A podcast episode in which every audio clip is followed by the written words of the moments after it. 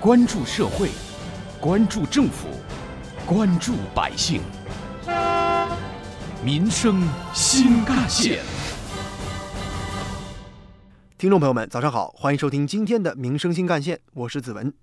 有人说啊，现在的年轻人呢，几乎就是可以把所有的社交关系都活成网友关系。比如说，朋友圈的网友是这样的：50个人点赞，但是小半数平时都不怎么联系。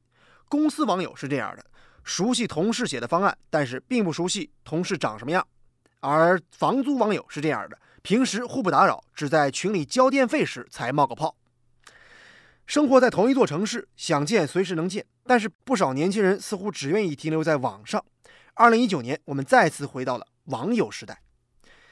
这一届年轻人在社交上已经感到心力交瘁了。据媒体报道，不少大学生坦言，很多社交场合已经成为了为社交而社交的场合。有不少大学生在接受采访时表示，社团聚餐去还是不去，一直困扰着自己。如果不去呢，总感觉似乎有点不太给学长和学姐面子。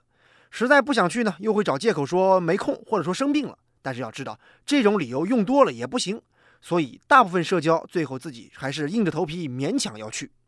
事实上，拥有这种既勉强又委屈的社交经历的人不在少数，有些年轻人甚至因此得了所谓的社交恐惧症。不可否认的是，社交当然是有必要的，毕竟我们是生活在社会当中的人。在《害羞与社交训练症 CBT 治疗与社交技能训练》这样一本书的序言当中，美国斯坦福大学的心理学教授菲利普·津巴多博士就写道，历史上从来没有哪一刻像当下这样，人们对社交技能有着如此高的要求。人们如果想在当下社会立足，就需要娴熟的社交技能，这样才能和他人建立联系，并且成为朋友，为自己编织牢固的社会支持网络。因此，生活在群体社会当中的我们，总是不可避免的需要进行各种社交，出于功利主义也好，真心诚意的交朋友也罢，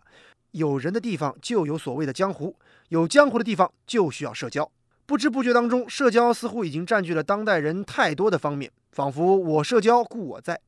校园更是各类小圈子的聚集地，活跃在各个社团之间的大学生，把每天安排的是满满当当，在各类的聚餐、联谊、团建、主题活动之间周旋。有时候，社交甚至是喧宾夺主，在大学生活当中扮演着绝对的强势角色。而奔波于各个社交场合之后的年轻人，往往是身心俱疲，最后却发现自己一无所获。挖掘新闻真相，探究新闻本质，民生新干线。我们今天关注和讨论的话题是，年轻人怎么越来越不愿意社交了呢？记者采访了几位从校园到职场的年轻人，他们会怎么看待平时工作生活当中的社交呢？小西是一名还在校内的大四学生。在学校，他虽说报名了几次社团活动，但是参与几次聚餐之后，总觉得没啥意思，只能逃避。多数时候他宁愿自己在宿舍里刷剧吃泡面，也不怎么愿意和社团里的小伙伴一块儿出去聚餐。就是觉得很浪费时间吧。其实一群人在一起，共同话题也没有很多，基本就是做做游戏，然后大家恶搞一下。但其实大家这种价值观也是不太一样的。感觉这种社交对于我来说是很难交到真正的好朋友，所以这种活动我是不太愿意去的。而且快毕业了吧，每个人都有自己的事情要做，然后毕业之后不熟的人还是不熟，也不会再联系了。而婷婷是一名刚刚走出校园初入职场的年轻人，她坦言除了工作，真心是不想和同事还有领导有过多的交集。自己平时在办公室里只是闷声做好自己分内的事儿，和同事们聊天也不多。至于部门的团建、集体出游、聚餐等活动，他更是唯恐避之不及。我觉得同事就是同事吧，不太能成为朋友的，所以也没有必要聊私人的天，大家聊聊工作就好了呀。还有休息时间的一些聚会什么的，哎呀，平时工作已经够累的了，只想自己在家躺着。出门还得化妆打扮自己，还得想好怎么开启话题来聊天，我觉得心好累。杭州市民小杨虽说年纪不大，但是已经工作了5年时间了。在经历了几次换工作之后，他对于现在年轻人的社交有自己的一些更成熟和理性的看法。他告诉记者，成年人的处事方式本就没有统一的标准，也没有什么所谓的对或错。在职场当中，你得承受自己具有和他人不同社交能力的后果。社交活动是在任何人生阶段、任何场所都必然存在的，但是却不是每个人都必须要接受的。人首先都具有群体性、社会性的属性，那么社交的活动呢，在本质上就是把大家的时间集聚起来，让彼此能够在短时间内迅速了解。毕竟大家时间都很宝贵，没有那么多的时间兴趣可以慢慢的相处。那么在社交里，我们展现出来的性格能力就能让不同的人迅速匹配，成为朋友或者是很好的搭档。但是呢，如果有人天生就不能拒绝这种，不能接受这种速成的模式，他可以选择拒绝，但是同时呢，也要做好心理准备，接受这样的负面影响。比如说可能会被边缘化呀，或者工作中没有办法跟别人完美的配合等等。如果能够接受这样的后果呢，我觉得是完全可以拒绝社交，或者是拒绝一些无用社交。梭罗曾经说过这样一句话：社交往往廉价，所以他最终选择回归瓦尔登湖的平静。其实本质上，梭罗并非全面的反对社交，他只是反对无用无意义的社交，这也与小杨告诉记者的观点几乎相吻合。这种无用又没有什么意义的社交，不仅是对生命的浪费，更有可能让我们迷失自我。而被社交和所谓点赞绑架的生活，让很多年轻人沉浸在一个评分决定一切的世界当中，为了社交上的高评分，为了点赞而掩饰自己的天性，以迎合他人博取好感，最终成为了这套社交体系的牺牲品，从来没问过自己究竟想要什么，爱什么。于是这批人不仅没有从社交当中获得自我的价值和意义，而且也渐渐迷失了自我。挖掘新闻真相，探究新闻本质，民生新干线。如今从所谓的点头之交进入到所谓的点赞之交，社交也进入了快餐化时代，线下聚会加个微信，建个微信群，成为当代社交圈的基本标配模式。大家看似热络亲密无间，实际上只是走马观花式的做个自我介绍，言不由衷的彼此应和，难以深度交流，更加难以建立更深度的情感和体验。在浮于表面的社交当中，年轻人的孤独和焦虑其实是有增无减的。关于年轻人社交这个话题，我们将听到的是资深记者、本台特约评论员叶峰老师的观点。所谓社会交际，既体现了人的社会属性，也体现出了人的心理需求。一个人生活在这个社会当中，是很难与社会完全割裂开来的。他的交际需求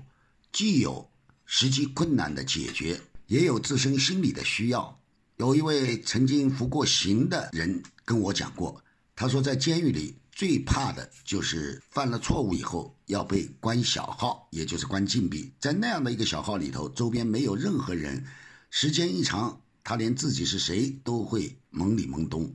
因为没有交际。然而现在的问题是，这些交际的恐惧者其实并不缺交际，而是缺乏正确的交际。当网络上、微信上等等电子社交平台上互相的认识成为主流的时候，人们真正推心置腹的交流就变少了。就像有人说的一个段子，老爷爷过生日，希望自己的子孙都回来，结果坐在饭桌上陪老爷爷吃饭的人，人手一只手机，目光都盯在手机上。老爷爷气得大发雷霆，你们到底是陪我吃饭来的，还是到我这儿来玩手机的？我想这恐怕就是我们现在这个交际的有效性和实用性打了折扣的结果。当然也不排除有一些像大学校园里的各种社团所进行的这种社交活动，是一些虚耗精力并没有实际收获的一种活动。那么实际上进行社会调查，走入人民群众之中去，了解生活的实际状况，了解老百姓的甘苦，这样的一种社交活动既体现了调查研究的一种作风，同时呢也是能够让自己从中获得收获的一个很好的载体。我觉得并不是社交有什么不对，而是有效社交和无效社交的取舍问题，也就是一个判断问题。我想对于青年人来讲，社会交际应该成为他们的必修课，而什么样的社会交际是必要的，什么样的社会交际是可有可无的，什么样的社会交际又是完全无效的，那就需要我们的家长、我们的学校、我们的社会呢，给孩子们有更多的引导。人的生活就是一张网，这是诗人北岛的一句高度概括的结论。互联网诞生以来，生活的网又在时间和空间当中无限的拓展开来，社交方式也越来越多的从出门面对面变成了上网。而在非互联网一代人的眼中，上网并不是社交，而是逃避社交。相反，在生于互联网的一代年轻人，尤其是普遍存在的独生子女眼中，互联网就是自由度更高的社交方式。这种虚拟社交方式最大限度地释放了他们的自由，也最大限度地缓解了传统社交带来的恐惧和不确定性。从某种意义上说，他们在追逐免于恐惧的自由。总而言之，社交应当是自由、平等、随性和开放的。倘若已经变味成了利益互换、伪装合群，成为一种所谓的表演任务，那么随之而来将演化成为一场又一场各自心知肚明的表演。这样一来，社交面具总会有崩坏的那一天。为了社交而社交，既勉强又委屈，何必这么难为自己呢？要知道，社交在质而不在量。与其在没有什么意义的社交当中去异化自己，同时陷入牢笼，倒不如从人性的本真出发，学会做自己。好，感谢您收听今天的民生新干线，我是子文，下期节目我们再见。